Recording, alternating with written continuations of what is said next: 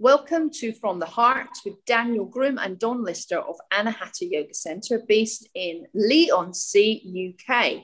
Today we are talking to Andrew McGonigal. Andrew is a yoga and anatomy teacher with a medical background. And Andrew now lives in Los Angeles, which sounds very glamorous, and is married to Doug.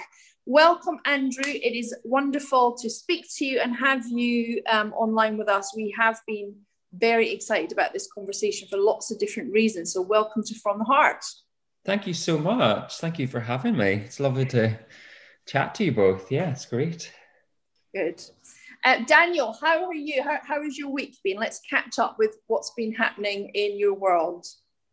I've been having quite a quiet week, busy, lots of clients, which is has been nice. Definitely the the shift the shift into coming out of lockdown, you know, has started to get people a little bit more invested, maybe in looking after themselves. So I've, I've definitely seen a, a up uplifting clients. Um, I've actually been reading a really, really interesting book. Um, something that maybe even you don't know about Dawn. But when I when I was younger, I used to work in um, London in fashion, and I had access to quite a few quite famous people then in the fashion world. And one of them was this guy called Andre Leon Talley, and he is the creative director of Vogue. And I got to meet him a few times, and he wrote a book a couple of years ago. And then he's also, I think it was on HBO originally, and then they've put it on Amazon or Netflix. But he did a he did a documentary all about his life but he's the most just amazingly creative man. Um, he's a, a, a black man, and he was actually probably one of the first black people to ever be integrated into this kind of high fashion world. He was very good friends with Karl Lagerfeld and Yves Saint Laurent. And he is most famous for um, being Anna Wintour's kind of sidekick at American Vogue, and it's just the book is just it's so kind of it's complete escapism, which is what I think is so amazing about fashion. It's you know art, and it's just taking you out of our mundane lives and giving you something really creative and really kind of something inspiring. And I've always been really interested in him. I remember when I met him, he was a real character and a real presence. You know, he was like six foot something tall and very kind of not he's quite a big guy now, but he was very kind of, you know, very kind of assuming and kind of, you know, re- you noticed him in the room. And I remember just, I was working for a PR company and I unfortunately got the job of walking him and Anna Wintour to their seat at a fashion show. And I was just like, I don't know what to say, I don't know what to do. These are like the most influential people in fashion or in art, you know, that just everyone knows them. And I was like, oh, you know, like just really embarrassed. and I was just reading this book, thinking, oh God, I was only like 20. I think I just didn't, you know, you just don't know what to do with yourself. So yeah, so that was a little little little part of my past history. Um, but actually, a really amazing book and really something that I would encourage people to read, especially in these times where it's good to have something that's quite escapist, but also something that is actually really relevant. That he talks really explicitly about the racism that he experienced in the fashion world and the fact that he never really was made to feel part of the fashion world until much much later on until sort of much more recently when he was actually given you know like proper jobs and he was really allowed to be able to say exactly what he wanted to say. So really really interesting book to read and i recommend the documentary as well. What's it called? It's the the title of the book is called the chiffon trenches it's such oh, a good name it. for a book. I know it's brilliant. I love it. I can't remember the name of the documentary, but if you look up Andre Leon Talley, you'll find the documentary, and I'm pretty sure it's on Amazon in the UK. The cool. sounds amazing. Yeah, yeah, yeah. That's mad. I'm going to read that. I'll borrow that after you well, finish. I'll lend it to you. Yeah, you don't need yeah. to buy it. no, I won't. Um, that's cool. That sounds good. The um, I've been I watched last night um on Sky Arts the a documentary about um Barbara Hepworth, the sculptor. Yeah, And, I, lo- like, I love Barbara Hepworth. Yeah, I'm I'm I'm like she she's my alter alter ego. I should have been Barbara Hepworth. Like I've always been really interested in sculpture from very young age, and if I'd had different opportunities in life, I think I probably would have gone to art college and, and studied sculpture. I just love it. And I kind of watched it like I was actually had a tear in my eye watching it because it was like, "You're living my life. It's not fair." Just it was incredible, and the uh, the story about her work and her ethos and how difficult it was for her when she was younger because you know back then women weren't allowed to sculpt. That wasn't well, not so much that they weren't allowed; they weren't given those opportunities. You know, it was very much a, a, a men's club. And also, she's an introvert like myself. You know, didn't like being around people. People drove her crazy. She liked her peace and quiet and her creative space. So she had a gallery or an, a workspace in St Ives in Cornwall. So, um, and I, I went there years ago when the kids were little, and they they were they had a really bad temper tantrum, and they refused to go to this art gallery. So I didn't get to go. I hated my kids that weekend when we were in. Cornwall. I was like you why did I birth any of you? I can't even get come all the way to Cornwall, sat seven hours in the car listening to the wheels go around on the bus with you lot, and you won't even come into this one art gallery with me. So I'm gonna go back. I'm I've decided when we come out of lockdown, I'm taking a vigil up to St. Ives, probably by myself, so I don't have to talk to anybody. And I'm gonna go um, and check out all of her sculptures and stuff. She's she's just incredible absolutely incredible. So yeah, that's what I've been up to this week. Apart from apart from all the usual stuff of you know teaching and getting locked out of everything and Wi-Fi going wrong and all the usual. I think everybody's sick of Zoom, aren't they? It's quite funny, but we was actually we had booked to go to St Ives in Oh. December. And the reason that we were going is because I've always wanted to go to Barbara Hepworth's house and gallery. And we managed Really? to find a little Oh, air, wow. we managed to find a little Airbnb that was in the next street to her place. And then obviously we wasn't able to go. So Ah, well, maybe we can go together. We can do it as a maybe we can trip. we can do a little yeah. Just have Yeah. to promise not to talk to each other all the way down in the car. That's fine. That's fine. That's all right. I can read. I don't think Andrew, we'd, I don't think we'd be quiet, do you? that's- that is very true. Andrew, how are you? What, how has things been with you since we spoke to you last? Well, look, I haven't, you know, been as hi- highbrow as you two for your art books and art documentaries. I've been basically binge watching RuPaul's Drag Race. Yeah. Which, look, let's actually, you know, I'll take that back. That you know, this it's incredibly creative show. Absolutely. Ser- there's some serious art on there. So yeah, actually, I'm going to rephrase that, and I'm going to say RuPaul's Drag Race is highbrow. Yeah. But yeah, um, you know that. So that's I've been definitely binge watching that. Um, I've been reading an amazing book. Unfortunately, I can't remember the name of it. I'm really bad at remembering names of books and authors, which is which is not great because I, you know, I love to also recommend. Um, but it's a book all about the Comanche tribe who were basically um, Native American tribe that became the first tribe to be properly on horseback. And they basically are the are often referred to as the best kind of warriors of all time.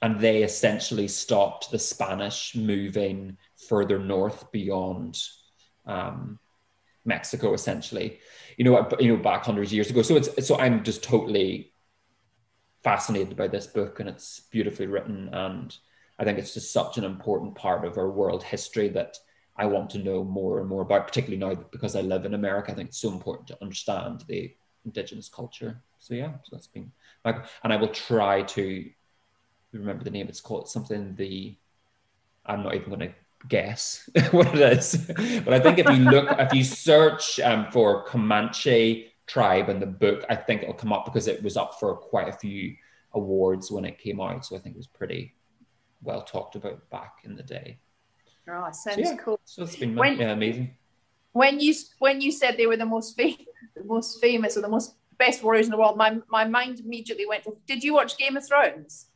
Yes. Yeah. Who were who were the, the warriors on horseback in Game of Thrones? Oh my god. Yes. It's gonna annoy me. I know. Um, She was called the Khaleesi, and they were oh, it's annoying. It'll come to me. They- they were pretty else. fierce. Yeah, this is the kind of level we're talking about. Yeah. I bet I'm thinking so. That was they were a serious level of um warriorness. And, I and I wouldn't be surprised if they were somehow based off of the Comanche tribe. Like that wouldn't surprise me. Yeah, that's why I imagine you're probably right. So that was great. They were great books. If yeah, if no one's read those books, the Game of Thrones books were amazing. As good as the film, probably even better. Incredible. Anyway, as usual, we're getting we should we need to do a separate podcast on um, shows and books that we read, Daniel. I think. Yeah. Absolutely. I, I would happily come back on to talk about that. So yeah, we'd be we'd back. be we'd be going for the next ten years. I've just I just want to ask Andrew a very quick question. Um, Drag Race UK, who you who you vying for? Who's your favourite? um, Bimini Me is too. just so amazing, and I just love the. Um, I just think the representations, you know, as a as a non-binary person, is so important. Um, I think it's. Um, I think that's really exciting. Um, yeah, I think I think it's been it's been a great cast. I think I've really thoroughly enjoyed like every episode. But yeah. Yeah. and the song that they did, the Ruru Vision song, I literally cannot get it out of my head. Bing I bang know. bong, I know. We, my, my husband has it on all the time. so good. it's just like it gets in your brain. And I and I it? love that it, it charted. You know, it was in the Yeah, top four, top twenty five songs of that week, and I just Yeah. love how um, drag culture is also feeding so much into the mainstream, which is also exciting. But it's not. It hasn't so far diluted itself. You know, it's just becoming something that more and more people are interested to yeah, tap yeah. into and understand. So yeah, it's really exciting. It's very it's very interesting the difference between the the UK drag and the American drag um, because what comes across from watching the programs is the American one is is a lot around looks and almost passing for a female or a woman, but actually Yeah. the UK one is just it's all about the gags and the laughs, isn't it? And just Yeah. about you know kind of this kind of real, real almost like sort of end of pier humor Yeah, is probably you know and and I can understand a lot of other countries might watch it and kind of be like I'm not sure I get this so much. Do you know what I mean? It's kind of you know because the jokes are so fast aren't they? And you even see Yeah. RuPaul like um you know he has to keep asking doesn't he? What does that mean? What's you know I won't repeat some of the words that they say but what what's that piece of slang about a penis? You know? Yeah, completely. But I think I think it's been just as popular as the US show. I think it has a huge following, particularly here, because I know that friends talk about it, and yeah um, it's really fun how that all like translates. Also, like I think people are like, "Oh, it feels like I'm learning a new language." absolutely but Yeah. um, but also the British sense of humor is so famous, isn't it? If you think so many incredible shows have come through the UK and Ireland, that I think people always warm to that, even if they don't fully understand it the first time round. You know. Absolutely. Yeah, I did say to my husband, it feels like they should put subtitles up. Yeah. it's kind of, you know, so people get a gist of what's going on, you know. Yeah, Is um is Gemma Collins on this one? she has been on it. Yeah, as a guest. So they do every um, season of RuPaul. Um, they do a what's called the Snatch Game competition, and basically it's like blankety blank. Mm. You know Oh, that I used to love as a kid, and Gemma Collins was on um, that. I believe is that right? Dan? Yeah, she was a, she was a, uh, she was the person um, they asked the question to, you know, and then, and then they ask it to the panel, but the panel are all drag artists, but they're impersonating their favorite famous person. Oh, okay. So, cool. so you had like one of them was um, Jordan, another Yeah, one was so Miriam good. Margolyes. Um, I'm trying to think who else there was now. I can't remember, but Yeah. Uh, oh, Kath from Kath and Kim. That's that right. Really yeah. yeah. Oh my God, Kath, Kath and Kim. God, that yeah. back. Look at my, look at my. And the, and the, se- the, the, season before, they had um, Donald Trump and Margaret Thatcher, which was so just, good. it was uh, honestly, if you don't watch Drag Race and you want to see something that is probably the funniest bit of comedy ever, watch that. It's just, it's like spitting image on drugs.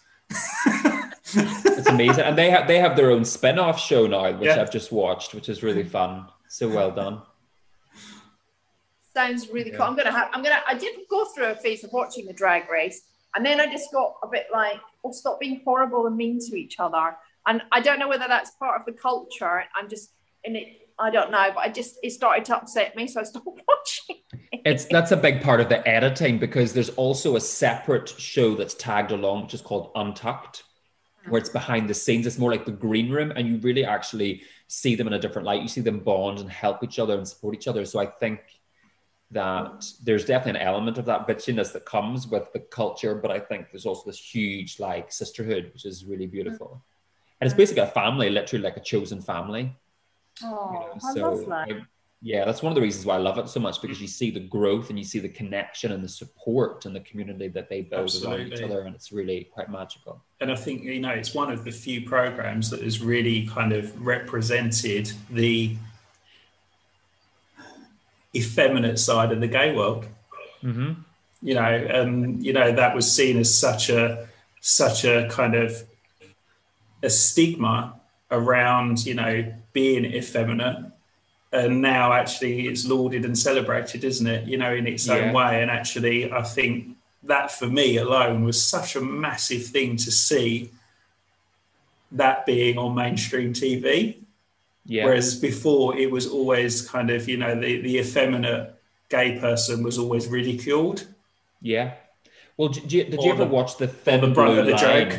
Yes. Yeah. Yeah. Yeah. yeah. And, and, it was PC Goody was super yes. camp I was called PC Goody at school. That was a way of like bullying me. And I absolutely hated it, obviously, because at that time I was still coming to terms with my own mm. sexuality, sexual orientation. Um, and yeah, that's been it. So it'll be interesting to see if that now changes with, with the shifting generations because actually being camp is something that is celebrated as it should be you know, instead yeah. of something that is used to kind of ridicule someone else. But look, kids will always be kids, won't they? Absolutely. They'll always find something. yeah, but they're not going to row with a fierce drag queen, are they? no.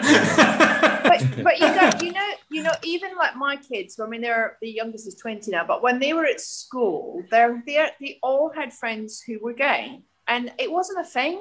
Like it just nobody cared. You know, yeah. it was they didn't. Uh, you know, the they hung out together, they shopped together, they partied together. And it seemed like I think the tide is massive. I don't know because I'm not. It's not yeah. my community, so I can't comment. But from uh, from looking through the eyes that I saw it through with their friends, it was so much more. There seemed like so much more acceptance. Would you say that's the way things? Yeah, I, I think so. In general, I think it's obviously not always the case, but I think again it comes down to representation, and I think um, more and more gay people um, or LGBTQI people are represented in the media and in shows. And I think, um, you know, when something becomes more familiar, it becomes less scary. You know, I grew up in Northern Ireland in the 80s and I didn't know one out gay person until I moved to university at the age of 18, 19. I literally did not know a single person. So it was wow. so foreign and um yeah, so it was such a different time, you know. And I remember at 18, Queer as Folk came out, and I know that everyone's now talking about It's a Sin, which I'm yet to watch because it's come out later here in America, so we're going to watch it soon. But from is it Russell T Davies? Is that yes, right? Yes, that's right. Name, right. Yeah. You know, Queer as Folk came out when I was 18. I was at in sixth form, and it was like it felt like the biggest thing culturally that had happened to teenagers in a long time. This show was something that everyone was talking about, you know, gay culture. And yeah, so I think I just, you know, I'm, I'm excited to see a change because I, I, you know, gay kids, LGBTQI kids deserve, um, you know, to not be picked on and oh, hopefully yeah. with more and more representation, um, that will happen less and less. I hope. Mm. Yeah. Yeah. Yeah, I, I, re- I, I really hope so too. I really, I really hope so too. So, God, we could talk just about that, but that's not why you're here to talk. That's not what you're here to talk about. Another time, another time. I've so I have so many things I actually want to say about that, but let's move on.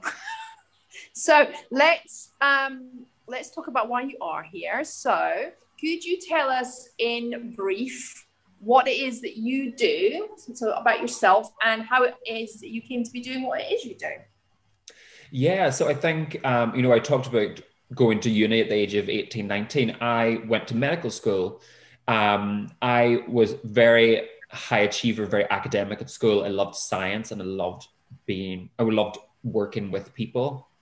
And, um, you know, that medicine felt like the natural choice. And I think very quickly on my journey through medical school, I kind of realized that it wasn't quite the right choice for me for many reasons. I think you have to have the right personality to be a doctor. You have to be pretty thick skinned to deal with all the stress. And it's like super, I just have so much respect for people that do that as a career. And, um, you know, to cut a long story short, I, I did graduate as a doctor. I worked as a doctor for a brief period, but it was affecting my mental health so much that I quit and I didn't have the luxury of knowing what I was going to do next. And a lot of people expected me to know that because I was stepping off this conveyor belt and people were like, oh, you must know what you're doing. I didn't know. So, Daniel, we have something in common. I also then worked in fashion. Oh, really? So I um, moved to Australia um, basically just to stop people asking me what I was doing with my life. I was like, well, I'm traveling. but I basically moved to Australia and I ended up working for Paul Smith, the British fashion designer yeah. in Australia. And I worked um, they had a small satellite office and I worked in wholesale sales. And I had got into meditation um, at university as a coping mechanism for stress. And it was probably one of the most profound things I'd ever done. It would just it literally changed. Like it sounds cheesy, but it literally changed my life. That from the first practice, and then in Australia, I got hugely into yoga. Yoga was massive. It still is massive there, but it was you, you know Australia. It seemed back at that time. I'm I'm thinking like 2006. Um, yoga was huge there. And I got massive into yoga and I had an epiphany one day after years of practicing that, okay, I'm going to become a yoga teacher. And I'm very much, that's my personality. I'm very much like, okay, if I have an idea, I'm going to make it happen. So I ended up moving to London and um, leaving the world of fashion and training to become a yoga teacher. And then that was it. And then, you know, th- this is now 12 years later. And what was great was I slowly started to build up my yoga teaching. I became a, a massage therapist. And then when I was um, back on one of the massage therapy courses as um, you know, helping the tutors basically out. Um, someone said to me, I, they knew about my background. They said, "Why are you not teaching anatomy?" And I just, I was like, I've literally never thought of that. like it's so obvious. Why did I not think of that? So, so really, um, you know, while I've been teaching yoga throughout the last ten years, really a big focus for the last six years has been teaching anatomy to yoga teachers, and it's been super rewarding. I've been able to, you know, come full circle use all that medical background. Um, it's something I really love and really passionate about it. And yeah, it's been super exciting to get to be really creative. Um, I've created loads of really wonderful projects that we can talk about. And yeah, so that's where I'm at now. So very, very exciting journey, you know. In, in terms of the anatomy training that kind of gets offered at a, a yoga teach training, it's pretty minimal, isn't it? Considering yeah. that actually the the basis of, of the yoga practice, or most people start with asana and the physical yeah. before moving into yeah. the more subtler realms of the practice. And would you say that the, the courses that you are now offering kind of give people a, a sort of extra step up to understand anatomy in a more applied way to the yeah. yogic practice? Definitely. So I that is my one of my roles. I feel is to like make you make anatomy come to life and to fully um, relate it to the yoga practice. So everything that I teach on my courses is related to yoga. If we can't really relate it, we don't really talk about it. So it's um, you know it's it's been really fun to do that. And I think yeah. So what's exciting is that um, you know I'm now able to teach on quite a few um, 200 hour trainings, which is really exciting mm. to be part of that. But then also loads of teachers come to me at some point along their journey to um, just either revisit their anatomy or they might feel like they have to kind of start from scratch, which is completely fine. So yeah, so it's exciting, you know, just to basically ha- have these different offerings to different people along their different parts of their paths for whatever they, you know, would and helping them reach the goal that they that they need in that moment. So yeah, so it's been it's really rewarding. It's been wonderful. Do you um do you feel like having a medical background informs the way you teach in some ways? More, not just in terms of the you know the human body and the anatomy, but like globally in terms of like well-being. Do you feel like that informs the way that you, you know, hold the class, hold the space, offer the practice? Yeah. I think it has. What was interesting is that when I started to teach anatomy, I basically had to revisit it all because at medical school, I really felt that we were learning anatomy through the lens of disease and illness. And actually, you know, I was wanted to come at it from a different angle, from a different perspective through wellness and well-being and how we can, you, you know, um, apply this to basically reaching our potential or reminding ourselves of our potential. Um, so yeah, so so it's been an interesting journey, but I think what my medical background has allowed me to do is to think critically. Mm. So it's it's allowed me to question things that I've been taught because so often we don't do that, and I think also part of our culture, maybe it's about being British. I don't think we question enough. We, mm. you know, take things as like fact, and actually we also have to take responsibility for doing the work too to mm. understand where where these things come from. I think it's you know imagine that you repeat something 10 times in class as a teacher and then a student comes up to you at the end and says oh yeah i noticed that you say this a lot. You know why do you say that? And you go oh because my teacher says it. Mm. you know mm. or because i heard it on youtube or because it says so in wikipedia. I, like i think you know that's a missed opportunity. It's a missed opportunity to, to impart knowledge and it's also a missed opportunity to build a trusting relationship. So i think it so it's allowed me to question what it is I say as a yoga teacher and what it is I do as a yoga teacher. So one of my main philosophies is that the why informs the how. Mm. You know, so why am I teaching downward dog today? And it, that allows me, to, it informs the the the way that I approach teaching it. So that so that's been a big thing. And then it's obviously the medical background has then given me the confidence to teach anatomy because I think that can be quite a daunting topic. So, um, you know, I don't use a lot of anatomical language in class. I don't show off and talk about, you know, the the greater trochanter and this and that. But um, it's definitely just allowed me to step back and maybe look through different a few different lenses. So I'm, I'm kind of really grateful. I know when I was when I I was thinking as you were saying that when I did my trainings early on, um, millions years ago, I, I remember teacher asking us to do things, and I would I always wanted to say, well, why why would that? Hmm. Why would we do that? But I didn't dare say it because I kind of yeah. felt like this good, like he was an older man and he was, you know, big beard and you know, I mean, he was pretty incredible guy. I'm not taking that away from him. And yeah. if I'd asked him, he probably actually would have come up with a good answer because he, he was very bright. But I never felt like I could. Like, yeah. you know, when we were doing Anuloma Viloma, for instance, and we were holding the breath and stuff, I was thinking, really? I'm not sure this is very good for you. Or you know just lo- loads of stuff you know. And also back then you know you weren't really invited to teach alternatives. Yes that didn't yeah. happen. Like if you can't yeah. do it there's something wrong with you. Yeah. Mm. and very much. And i'm so pleased that's changed or is changing you know? Yeah. thank, God, thank yeah. goodness. Yeah i mean I, I was going to say it definitely is on the change. However you still you know you still all the time I notice going to a public class or at the moment an online class and being given a cue to align your body in a certain way and actually you think well that's not relevant to me because I know actually yeah. my body quite likes to do that on certain days and other days I might not want to line up my knee in alignment with my ankle you know it's kind of you know it's yeah. very is difficult because when you're teaching, you're trying to find a middle ground, aren't you, to be able to teach the room. So you need to yeah. give safe options. However, what was lacking in the past was any kind of ability to explore. It yeah. was do it do it this way, and that's the way that it needs to be done. Whereas actually the invi- the invitations now are around. We'll see how that feels.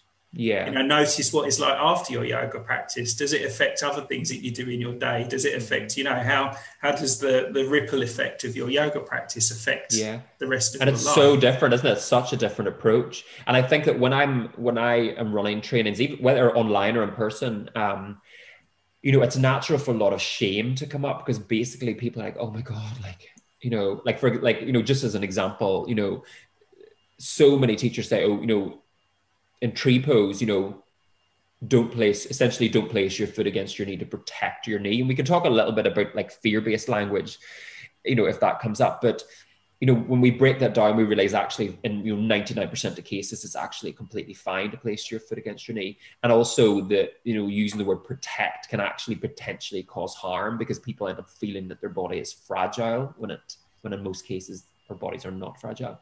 And I think there's a natural shame that comes up, oh my God, but it's you know, we have to realize that, you know, what we do is we we do the best that we can do in a given moment based on our experience and based on our the knowledge that we currently have and i think it's just about being open to refine you know? So i can look back at old old videos of me teaching maybe five years ago and i cringe but i have to stop myself and go no like that's that's part of my journey. Like we can't all walk out of a 200 hour training and be highly experienced yoga teachers. Like you have to learn and grow and adapt. And it's just all about the openness to learning i think that's important. Mm. And I think what's, you know, what the challenge is for so many, especially new yoga teachers, is they might step away from that 200 hours and have a sense of their body, yeah. but they're not working with other bodies because actually what happens at the moment, which is something that, you know, all of us within the yoga industry need to look at, is there's a t- certain type of person that will go to yoga because of background because of money, because of identity, yeah. you know, and actually we're not getting other shaped bodies or bodies from mm-hmm. other other different ethnicities or backgrounds or experiences. So you're teaching a class to essentially a group of people who are quite similar to you. Yeah. Or you're being taught how to do that. And and this whole thing about making yoga accessible now and actually breaking down the kind of stigma around a who gets taught yoga and then b you know who gets to do a, t- a yoga teach training who has the funds and the, the yeah. time to be able to do that you know completely and then and then how are we marketing you know what images yeah. are we using um you know the language that we're using in class um this the spaces that we're teaching in even the accessibility of those spaces i realized that i was teaching anat- these anatomy courses in a studio and they always gave me the upstairs space that had really steep staircases. And i was like just that fact is actually limiting my course you know like stopping a whole group of people mm. um, based on physical ability from coming to my course. And i was like this is not right. And I've just made a decision i can't can no longer use that space. So I think it's just about continuing to question that, you know, question everything that we do. And I think we're all part of it. You know, we've all, in a way, you know, not not often consciously, we've all been kind of part of the problem, and also we we all have to be part of the solution of kind of, you know, unraveling that as well. And and yeah, I think accessibility and inclusivity is so important. And I think it's not just it's not enough just to to make yourself believe that you're an accessible inclusive teacher. It's about following through you know in each moment and actually making sure that you're doing your best in that moment to to be those things you know? Can i can i just backtrack just a little bit? I just want to yeah. pick up something that we spoke about. You know you used the word fear a little while ago. And as you're speaking i'm thinking about like all of my trainings were very after my when I came out my first lot of training, I felt like I actually know nothing. Like I knew a lot, but I also knew nothing. And um, I felt that the part that was missing for me was the anatomy. So I went and did. Um, I studied with Iyengar teachers. I didn't do the Iyengar teacher training because I found it too rigid. I felt like it was in a cult. Mm-hmm. And so I was like, I'm not going down that road. It's too stiff. It's too, it's got to be this way. But I found a lot of the technical stuff really helpful. Um, and then I did Pilates training. I've done loads of anatomy. I trained as a cranial therapist. So I know about bodies. Um, and in my classes, it, for a long time, it was very much about the structure and the form. So it's like our feet go here and we keep our joints aligned one above the other and we don't put things beyond the range of movement. And and uh, and then over time I've learned to challenge that idea because actually we're not forming unstable dynamic movements. We are quite stable. We're hopefully we're working in a mindful way. We're being, we're placing our bodies in a way that's sensitive and careful to us. But I like the way you spoke about like being careful around the language and what that could bring up but also, and I'd like you to talk a little bit more about that if you could, but also, I'm thinking like I felt and still do sometimes feel fearful about doing something different in case I get it wrong. And I think it can be a big challenge for a teacher. We the whole world is opening up on so many layers. It's like we're being thrown at like we've got to change our language around gender and identity. Yeah. We've got to change our language around how we offer our classes. Our classes have got to be accessible. And I, I actually heard a really interesting podcast today. I was, I'm a little bit obsessed with spirituality at the minute. And they were saying, you know, Matthew Remski was saying, actually, I always say on my classes, and I don't try to make it everything. So it is for this, and this is who it's for. And if, you, if it's not right for you, it's fine. Let's find you a class that is right for you. And I thought I, I quite like that. I like that idea that, you know, we don't try to be everything to everyone. I'm saying a lot of things, but can you can you speak yeah. a little bit more about about that? Yeah, I think there's two there's like two schools of thought on that because some people are like, yeah, look, I'm just being very clear about what it is I'm offering, and I'm you know, and just as you said, like this class is for this group of people, and if and if it's and if that doesn't work for you, we'll find you something. But you know, at the end of the day, I don't. I just. I think I think he meant I don't know if like I think he kind of meant like it was a dynamic flow class, for instance. Like, and I yeah. teach dynamic flow. And I always say to someone, you kind of need to to get up and down off the mat because it is a little bit pacey. But I also teach this other class, which is much slower and we've got lots of props, and that might suit you a little bit better. Because do you understand what I'm saying? Yeah, no, I do. And look, there's no, I don't think there's a very clear right or wrong with this at all. Mm. I think it's just about each of us doing the work to become really clear about what it is we're offering and you know again are we doing the best to like serve our, our, our communities and our students um yeah i think there's there's also a school of thought where it's like you know yoga should be accessible to everyone mm. and and then it's really not good enough just to say well you know this practice is for these group of people mm. so yeah look i don't know i think i you know i'd I think each to their own. I think, um, as you say, this is also a reasonably new movement, or it's it's new in terms of like how widely spread it's becoming. And I think a lot of us are still trying to, you know, get our heads around that. And I think one of the most important things is that we're having these conversations and that this is yeah. being discussed and dissected and, you know, hopefully things will just become a bit more clear with time. Um, yeah, it's it's a, it's an interesting, it's a it's a controversial topic. It's a co- very complex, kind of multi-layered topic. So I I, I think uh, just uh, I I've taught a group of yoga practitioners who are probably the kind of to put it politely, the, mo- the most eldest group of yoga practitioners within a group. There's a there's a um, and I got invited to teach them, and we were talking about this, and they said, well, when we learned yoga back in the late '60s, early '70s, when many of them first started, they said yoga was accessible. Yeah, it was. Well, if you can't do that, just wait or I'll give you something else. You know, but I think the pace of it was so much slower. Yeah. What I think that's, that's very interesting. Is yeah. you know this new there's a new style that you know has become very popular in the last sort of 20 30 years which is a much more of a physical style of yoga yeah. and actually when i taught them and i labeled it a therapeutic yoga class they were like well this is just how it was 40, 50 years ago. yeah. So maybe there, there, was a lady on the chair, there was a lady standing, there was a man on the floor, you know, and we all did similar sort of things. It was yeah. just, you know, there wasn't there wasn't a problem about where you did it. It was just around what fitted around you best. You know, and I yeah, think and and, may, and maybe the question is if it's not accessible, is it yoga?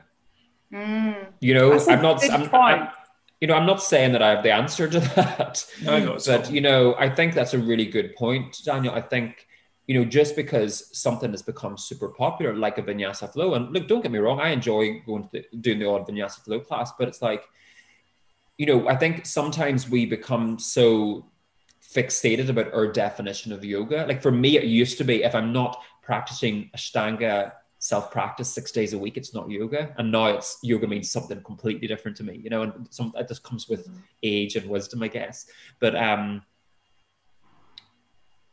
you know, so I think maybe it's also breaking down that, breaking down mm-hmm. again, like mm-hmm. what what does yoga actually mean to us? And and, and, I, um, and I, I think that's the natural evolution of yoga, isn't it? If you have it in your life for a long time, parts of it are going to become less relevant because we evolve, we change. You know, when we're younger, we probably do enjoy asana more because you know physically we want to move our bodies more, and then as we start to change and our bodies start to physically change we need to change the way that we approach our practice and we might need to do more strengthening or we might actually find that you know through the practice of yoga for a long period of time, we feel quite strong, and that actually allows us then to be able to come to the pranayama and the meditation.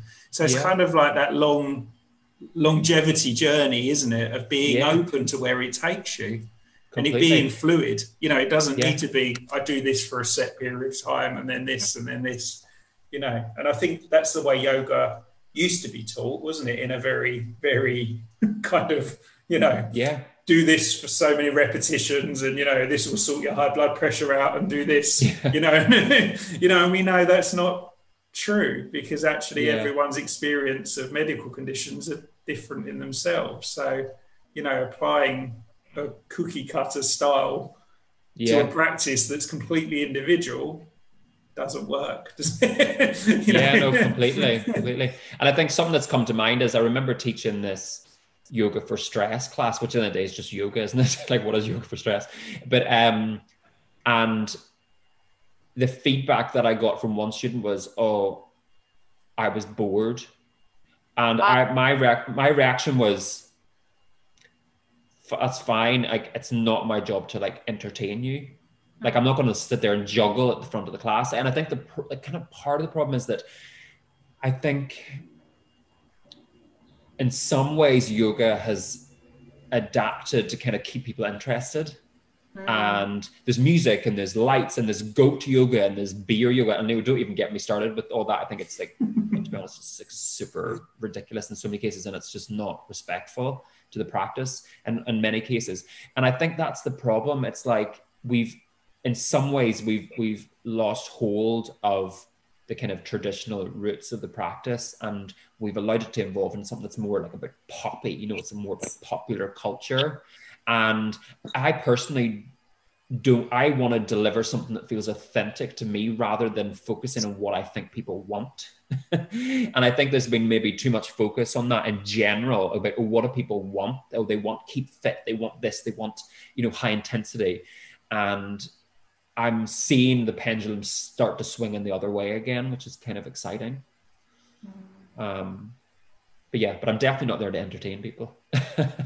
no, that's that, yeah. So I've I've had something similar happen in class of mine. Um, as I've progressed over the years in my practice, the elements are there's much less asana and more pranayama and meditation and, and rest. Um, much more, much more. It feels more balanced, and the people who are kind of very on the living on their nerves, I would say, maybe, or who are looking for something more stronger and physical. They've said that to me. I'm just finding it a bit boring. Like I'm like, well, if you're engaging in the practice, it's not boring. It's because your mind's yeah. going somewhere else, and that's okay. And maybe this isn't for you anymore, and that's okay also.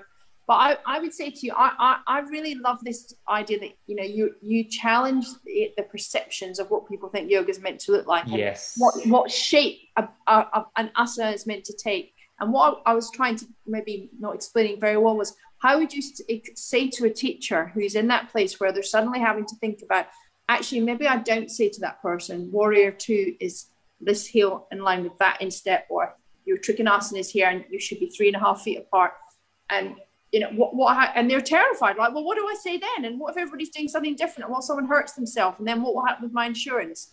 Like that's genuine stuff that i know some teachers are fearful of. So what what what would you say? I mean maybe is that something you cover in your courses? Could you yeah and in a way. that? look i think you know i think what's important like if say we're let's use that example you know of of a warrior pose doesn't matter which version it is. Look you know you're in a way you're just as likely someone is just as likely to injure themselves if you're literally offering one option for the entire group mm.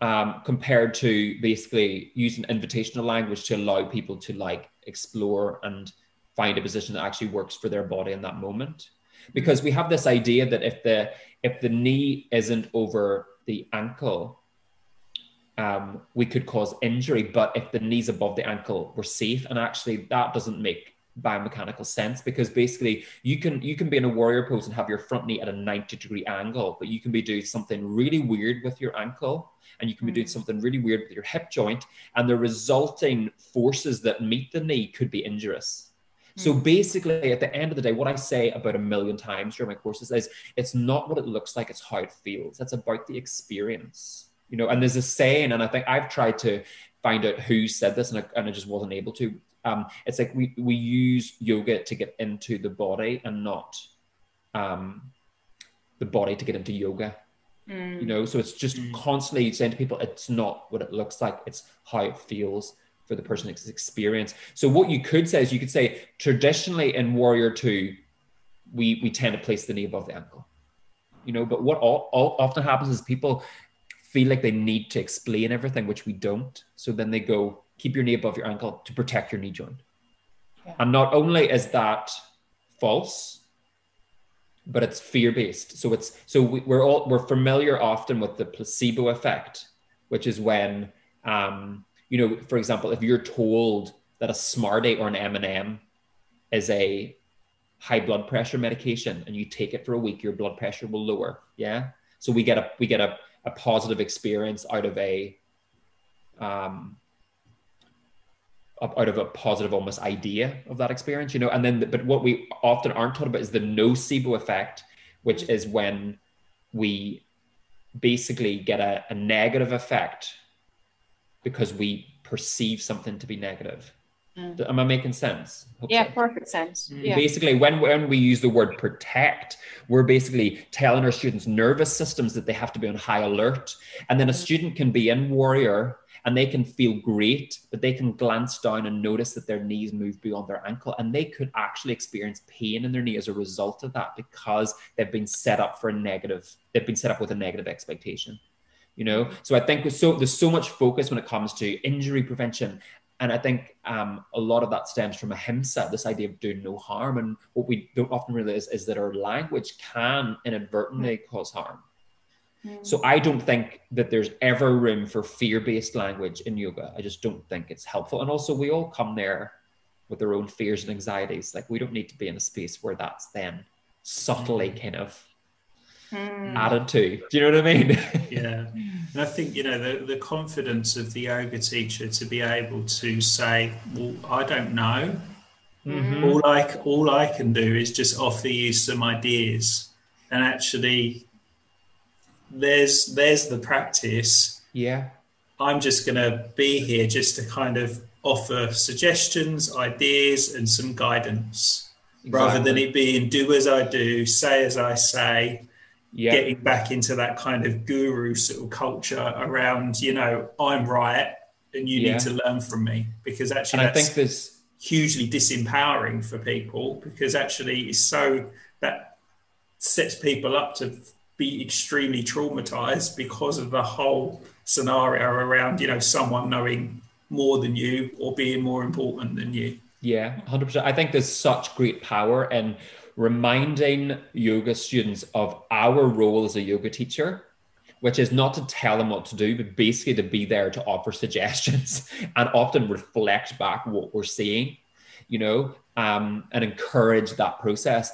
And then also reminding people of really what the yoga practice is about you know and if we constantly reminded people that you know the yoga practice is not just about flexibility which is you know this big this was a big study done in america which showed that huge no, new numbers of people come to yoga every year and the main reason is for flexibility. And part of this is all the marketing that's been done showing these crazy yoga poses. People oh if, if i do this i can become more bendy. You know we have we have to remind people that really that is not the essence of the practice in any way shape or form. And the more we remind people about those things the more likely they are to use the practice in a way that truly serves them I, as you're saying this what i feel is just a sense of space what i'm hearing is if we're mm-hmm. making space for people to find the right shape, position, alignment, whatever you want to call it, for them in the moment, that takes a bit of time. Yeah. And it takes a bit of self care and self inquiry and a bit of confidence. And that can't be rushed. Yeah. And I and I, that makes what I want to get out of my class when I come in or when I do my practice. I don't ever rush. I like to take my time.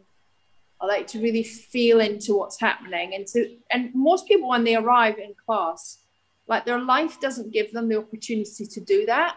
So to come into class and to be given the opportunity to have that level of self-awareness and self-inquiry and self-care is is kind of the point of it really isn't it yeah and i think we have to stay true to that because again if we diverge from that and teach what it is that people want mm then it's just gonna we're gonna continue down this path where the whole essence of yoga gets completely lost. Mm. But I think it's it's important that more and more teachers really connect to that true essence of the practice, like you know, you know, mainly through connecting what it is that we get from our own personal practice and using that, you know, as the the kind of guide. Um, and that again, I that's what I witness happening now I don't know if you guys feel the same. I, have I, something I've really noticed is many many teachers now have had to give up jobs because there isn't so many to go around. So I'm really interested to see now as we start to come out of this Zoom world and we start to go back into studios and there's a bit more of a kind of a physical connection what yoga teachers are going to excel are going to be the ones that have really embodied their practice and have given themselves that space. They haven't stayed on that rat run of trying to do 10 classes a day. They've in, they've got into their practice. And for me, it's going to be really interesting to see how those teachers start to kind of take their practice maybe to another level or their teaching goes to another level because they've used this time to give themselves some space. Yeah. Um, I think up until lockdown, it felt there was just this almost like frenetic energy around how many classes people were teaching. And it became, you know, because there's such a problem with studios and classes just not paying the teachers enough for all the training that they've done. So you've got this yeah. kind of you've got this real problem, haven't you, with this sort of you know internal issues that are going on within the yoga world as well. And I, yeah, I'm really intrigued to see you know what's going to come out of when we emerge from here. Yeah, I feel like um you know people's the yoga like everything if it if it just follows the old marketing um treadmill because it can be it can be like that for some for some schools for some people and they kind of they get caught up in whatever's the current trend you know whether that be let's talk about how good it is to be body inclusive and then that's what it's all about that week and then next week it's let's talk about how fast we can burn calories and if you do you know it kind of goes through that and then there's all the other stuff that sits along with it like the clothes that you're wearing and what mat you've got and who's your guru and who's your teacher and all, all of that stuff. And, and the practice is completely lost at, because you're just following a trend. And it takes bravery and roots and a true personal practice to be able to bypass that so you don't get caught up in the slipstream and and I think for me, I feel like I respect more the teachers that are maybe saying, you know what, I'm really quiet. I've not got many people in my classes, or I'm taking a break. I know a lot of people said, you know what, I'm taking a break because actually my mental health isn't feeling good. Yeah. I know what I need to do is dig deep and look after myself, and the practice is going to be about me for now. Um, that that feels a little bit more, a bit more authentic, and that's I, I don't mean that to sound horribly judgy because we are we all are where we are and we're doing our best and all the rest of it. But the our yoga practice can't be based on some trend. That that yeah. not what it's about, and it isn't about following a particular guru because again, that becomes very linear, and it can't be linear because no human being is ever one thing in one moment. You know, how yeah. I am today is not how I'm going to be next week and next year and next month, is it? Yeah. Yeah, it's so, interesting. It makes me think again of me, like first coming to yoga and practicing Ashtanga, you know, six days a week. Mm. And I almost felt like there was almost this unwritten rule that you couldn't go for a run because it would undo this this flexibility work that you'd be doing. You know what I mean? And it was almost like so that that was I had this very clear definition, and now you know I have this like very like diverse movement repertoire. You know, it's like I yes I have my physical yoga practice that looks very different, but then I, there's all these other things that come into play, and it's about me working towards feeling the way that I want to feel as mm-hmm. well. You know, mm-hmm. so it's um it's yeah, I think diversity is really important. And I think that's why it's exciting for people to try all these different styles of yoga, but also try Pilates and barre and different things because it all just adds to your toolbox so we've got loads more options to give to people because mm. none of these are none of these movements are right you know what i mean um it, but it's just that it's just a different way of trying things mm. and it just helps us to be creative then and how wonderful to be able to gather all of those tools that you've learned from all different modalities and different meditational teachers and podcasts that you might have listened to and bringing that into a practice that feels really embodied for you. Yeah. And then that makes us unique as teachers that you know what I mean and I think that's the selling point it's like ta- it's like really tapping into what makes you unique as a person and a Absolutely. teacher yeah I, I really hear what you said about you know the Ashtanga was a wonderful practice for me at the time because yeah. I was really really struggling with um, addiction problems I needed something that got me out and got me doing something for a long period of time before work so yeah. I then could sit in work. However, I left eight years ago and I feel like it was only been a year since my body feels like it's recovered from that practice. Yeah. Wow. I, you know, I still, if I'm not careful, I've, you know, I've got injury in my neck from throwing my head back too much. I get injury in my sacroiliac joint on the right side from doing certain warrior positions that I, I felt, and this was all me. It wasn't the teachers, it wasn't anyone. This was me. I need to strive to look like that picture in the book. Hundred percent. I completely. And whatever anyone told me, I was that. like, no, I need to do that because that. If I don't do it, I'm not doing yoga. So I fed hundred percent into that fear-based yoga practice and you know it took me a long time to unwind my body from that as well. Yeah. And it's been quite a painful process to go through. Um, you know and i agree with you andrew. I you know i think it's about being able to think you know what this morning i'm going to go for a run or i'm going to go for a swim or i'm going to go for a walk or i'm going to lie down or i'm going to do my yoga practice and any one of yeah. those things. As long as it's giving you what you need and it's tapping into that authentic place within you, then you're doing your yoga, aren't you? Yeah. And I talk about, you know, leaning in to what it is that you need in that moment, you know, and that's a skill, that's something you have to develop, but really like taking a moment to quiet yourself and go, like what is it that I truly need right now mm. and and then be kind of guided by that. And that's been an interesting thing that i've tried to do you know during the last year. That's been kind of crazy for most of us. Is kind of each day kind of like try to like lean into what is it that i you know need today. And um i think there's definitely like privilege that's wrapped up in that that allows me to do that you know because because not everyone has the space and the resources to you know to always do that. But yeah I think it's important when when we can do it. Yeah. So, um, Andrew, you've written a book. Do you want to tell us a little bit about the book that you've written? Yeah. So, where it's available from and what's yeah, so, within it? yeah. So, I I had a super busy year last year in 2020. It was always planned to be that way. Basically, I had moved to America. I was waiting for my green card. And I, I've been very fortunate to have the opportunity where I had two different publishers reach out to me and basically um, want to work with me on two different projects. So I had this already in the pipeline. So I had already cleared my calendar for most of last year to basically write two books, which is what I've done. So um, when all the lockdowns happened, my life didn't look that different. It just basically meant that I wasn't able to go to coffee shops and write, which I really missed, to be honest, because I'm not as productive at home at all. I'm sure I'm sure a lot of people can resonate with that. I got a lot done when I was out of the house and I didn't get much done.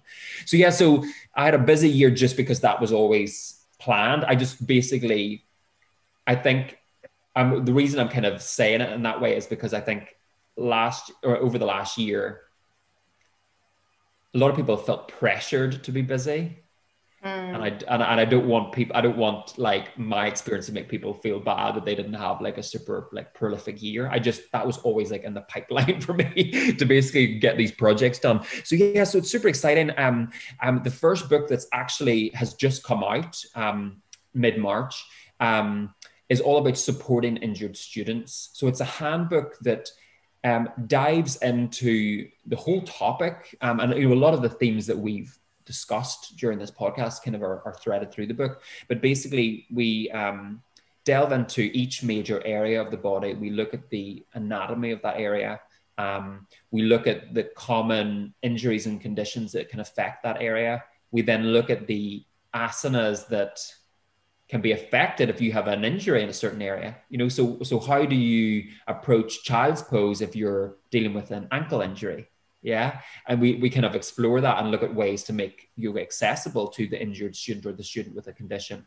And then we also look at ways to essentially optimize the health of the different regions of our body. So it's really really exciting. It's not something i imagine people will, re- will read cover to cover. It's probably something that will send you to sleep at night but i'm hoping that it's going to become this like really wonderful resource for teachers and, and trainees that they can kind of keep revisiting. Mm-hmm. And my goal is to make it kind of recommended reading on teacher trainings. That's what my mm-hmm. ultimate goal is. So I'm kind of imagine it's going to be kind of like a slow burner.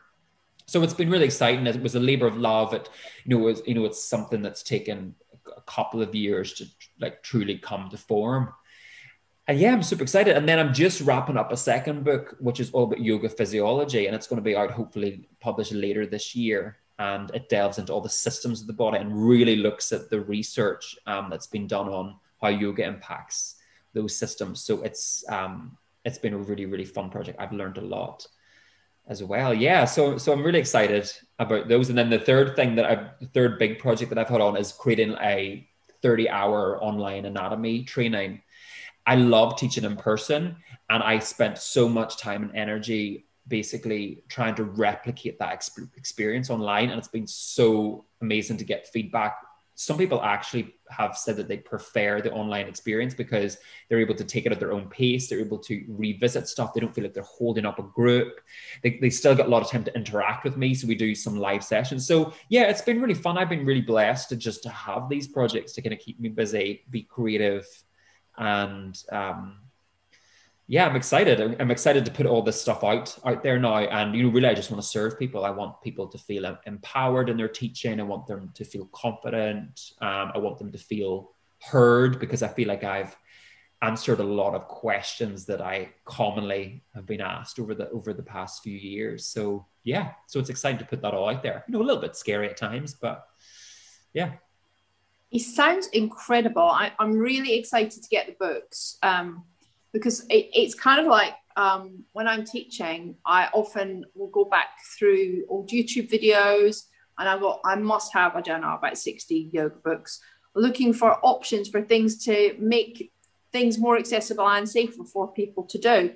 And I'm very much of the opinion, like Daniel, if someone says, How can I do this? I'll, I will say, Oh, I don't know, but I'll find out because I really want to yeah. know.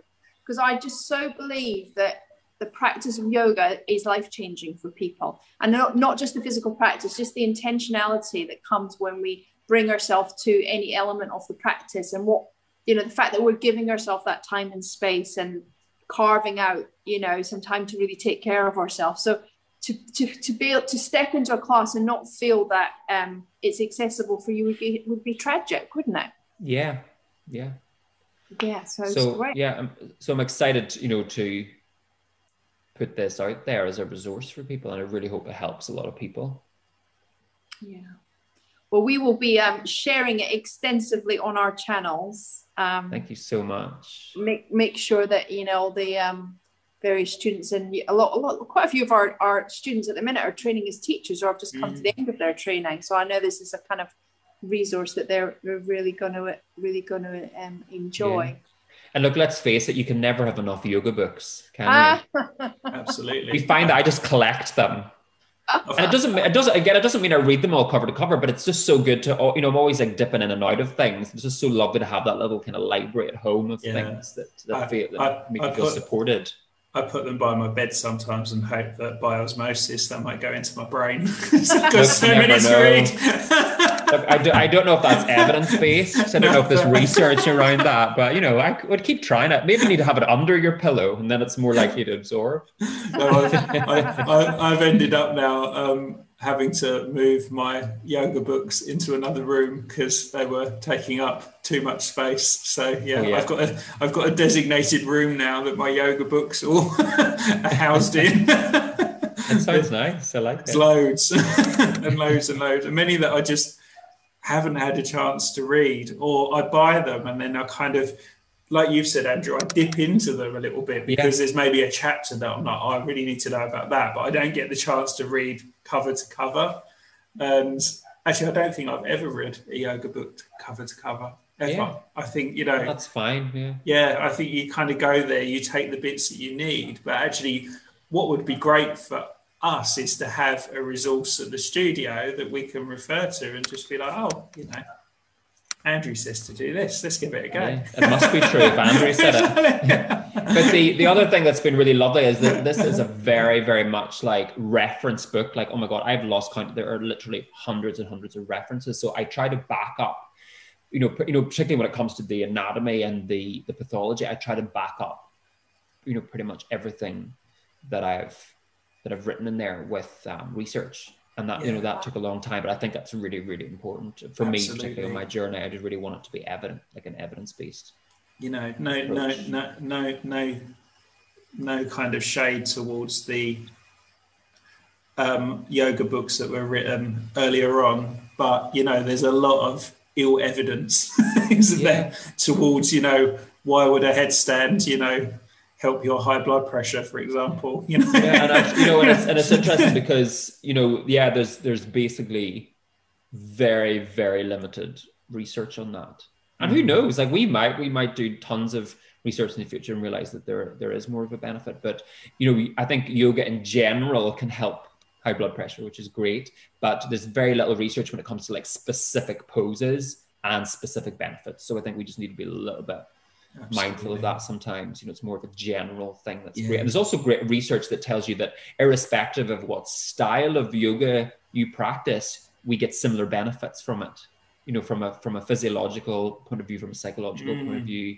So, you know, spiritual point of view, obviously. So that's kind of exciting also to, to realize. That, Isn't that interesting? Because actually, yeah. you know, what what is that? What is that thing that is happening? You know, yeah yeah. and most of it's to do with nervous system you know at the end of the day it's yeah. how you know we're we're changing the the way we attach to our mind we're observing our mind instead of feeling that it's that that we are a mind and then all the amazing changes that happen in the brain from practicing yeah yeah. yoga, you know, and obviously a lot of that is linked through the breath. But yeah, so it's um, yeah. And isn't isn't that so interesting to kind of, you know, to reflect upon, you know, each of us have got a long yoga practice and to notice how your mind and mental state has changed through practicing that yoga for a long period of time yeah. that that just you know you can't get that over in a teacher training no. you know you, it needs to be experiential doesn't it and it needs to be yeah. something that you know only only only you can have that experience with and only you will know what's changed exactly and look shit still happens but you just tend oh, to become way more resilient you know you just um, react to things absolutely differently we still we still react but we react differently so yeah yeah absolutely. It doesn't. It doesn't stop. Our, our, my my thing is, I would say, you know, the practice doesn't stop you being human. It just enables you to be human with more kindness. Yeah, kindness more compassion. Yeah. yeah. I think the 100%. idea of um, trying to use a practice to get away from yourself, you know, this speaking of getting awakened and all this kind of stuff, it's kind of deeply misunderstood. Like we are in a human body having a human experience and surely our practice is there to enhance that experience rather than take us away from it and remove us from yeah. from that and our sense of connection to each other, at least in my in my mind, I would say. Yeah, that's great. You know, we all have different ideas of what the practice is about, and that's completely fine. And it's just about continuing to look at that and again allow that to inform how we practice and how we teach, you know, at the end of the day. Andrew, how we're coming to the end of our time. I'm mindful of your time and you've got books to write, I'm sure. Uh-huh. Sequels. um, we, we, we always ask our um, our guests what it is they do to take care of themselves. You know, what is your your self care routine? Yeah. Well, look, other than RuPaul's Drag Race, um, I you know try to have quality time with loved ones, friends, and family. It's Really important. Um, I have a regular um, yoga practice, which you know looks very different to what it was when I was younger. Uh, very much floor based, like super gentle, super slow. Um, I love it. Um, I do a lot of breath work. Um, I do have like there's a lot of things in my toolbox. So I have I do um, trauma release exercises quite often. Um, I've just bought an exercise bike that I love. I love hiking. Nature, being outside, is like super important for me. Um, food is important. I love cooking for myself. It feels super nurturing. Um, a lot of rest. Uh, I love reading a good book.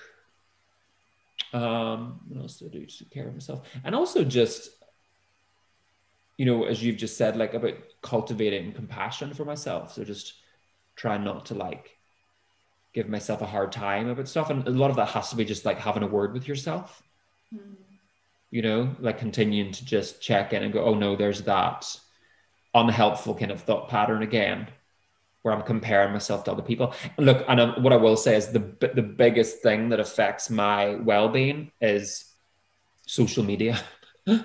so it's massively limiting the amount of time that I spend scrolling. Is the pro? I would say actually over out of all those things, whether whether they're all so wonderful what I've just listed, it's like when I'm in a space where I can limit how much time I unconsciously scroll, mm-hmm. that is the biggest thing that affects my well-being. So if you haven't, and I was very late to the game, if you haven't watched The Social Dilemma, you know, right. for the listeners, you need to listen to that. Like it will definitely change the way you look at social media. That was terrifying. Yeah. Mm and it's good and it's you know and it's, i think it's good to be terrified by it because then then yeah. change happens on a personal level yeah. yeah. no my, my husband came off of everything while watching it he was just like i'm not engaging with it anymore in any any way shape or form you know he was he loved an argument on Twitter with you know some TERF around you know trans rights. You know that was because you're, you know, you're, definitely going to change someone's opinion over Twitter, aren't you? You know, exactly. you know that, that, that was his idea of a, of a Friday night in. You know, but yeah, he's put a stop to it, and actually, it's really interesting because I go, I'm sometimes there. Oh, have you seen this? And I think no, you haven't seen it because you've got no idea what's going on anymore in that whole world, you know, and you yeah. seem very happy. yeah, exactly. It, I, uh, it's something we've talked about, isn't it, Dawn? About you know doing less social media, but it just seems very it seems very difficult when you're trying to run a business, and that's yeah. the way many people interact with you. You know, yeah. so you're kind of stuck, aren't you, in that catch twenty two. But I think if it's I the did... scrolling, you know, this like mindless scrolling that has yeah. such an impact on us. Yeah. Yeah. Absolutely. Yeah. yeah. I think if we didn't have the studio, I would get rid of all my social media completely. Yeah, me too. If I didn't have my kind of business, I wouldn't use it. Mm-hmm. Like I have a personal, you know, Facebook and Instagram thing. I literally never use, and the, the, you know, so I and then I'll have my work stuff, and that's the only thing. But I think it's all like I ha- I have my apps in a little uh, folder on my phone, and, and it says use wisely. When I go in because it's just it's just about being mindful. Yeah. Being yeah. like going into that with intent with clear intent.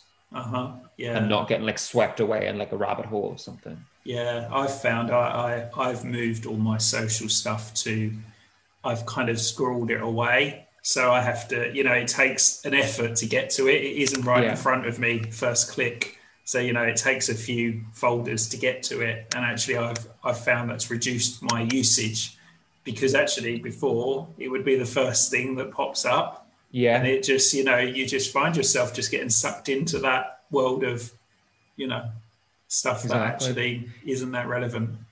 Yeah, and we we're not allowed to have our phones in our bedroom, and also often I'll go and put my phone away in a drawer or something. So it has so yeah. it's a real conscious act, you know, to go yeah. and retrieve it. So I think that's my number one tip. Yeah, Oh, Andrew, it's been great having you on the podcast. Thank you so much for. Oh my God, it's sharing. been so lovely to speak to you both. Um, I feel like I'm catching up with two old friends. You know, not that you're old, but you know what I mean. Two friends that I've had for a long time.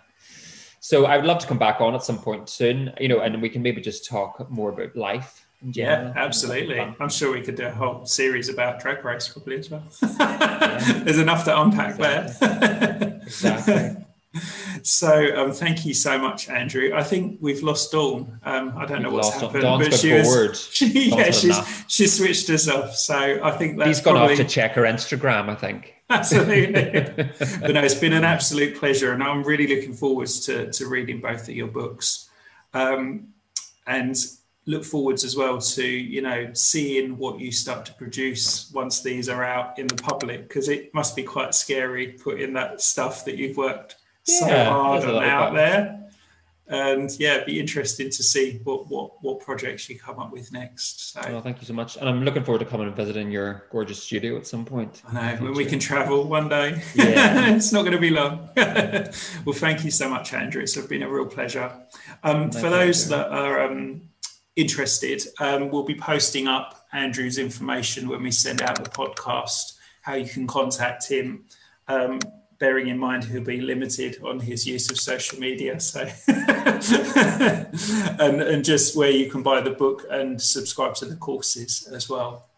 Um, if you in, enjoyed the podcast today, then please do um, join us on Apple to leave a review or give us a rating. If there's anything that you didn't like, let us know. We're really happy to take feedback.